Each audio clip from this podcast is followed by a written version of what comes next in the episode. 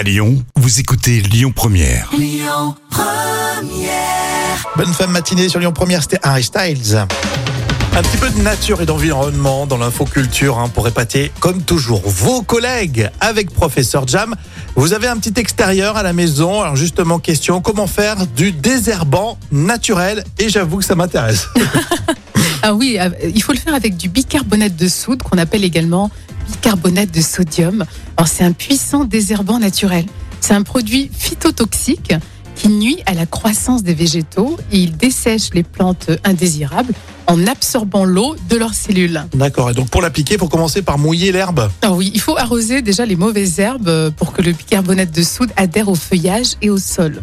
Et ensuite, vous, vous saupoudrez environ euh, une cuillère à café de bicarbonate de soude sur chaque mauvaise herbe que vous avez ciblée de façon à enlever du produit. Ah ouais Et après quelques jours d'attente, eh ben, il n'y aura plus rien. Et si vous avez des mauvaises herbes dans vos allées de jardin, ben, dans ce cas-là, vous saupoudrez euh, le bicarbonate de soude entre les dalles et ça va tuer les mauvaises herbes et Ouais. ça empêchera leur croissance. Non, c'est mignon, mais il faut vraiment avoir un tout petit carré parce que si petites herbes, pas toutes petites herbes, tu vas mettre ton truc. C'est vrai, il faut pas non plus avoir oui, des hectares de terre.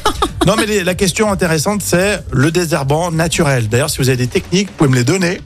Oui. non, parce qu'on va pas mettre des produits euh, non, comme, à l'ancienne. Tu sais, dans les Ouais. années 80, tu mettais des trucs. C'est vrai.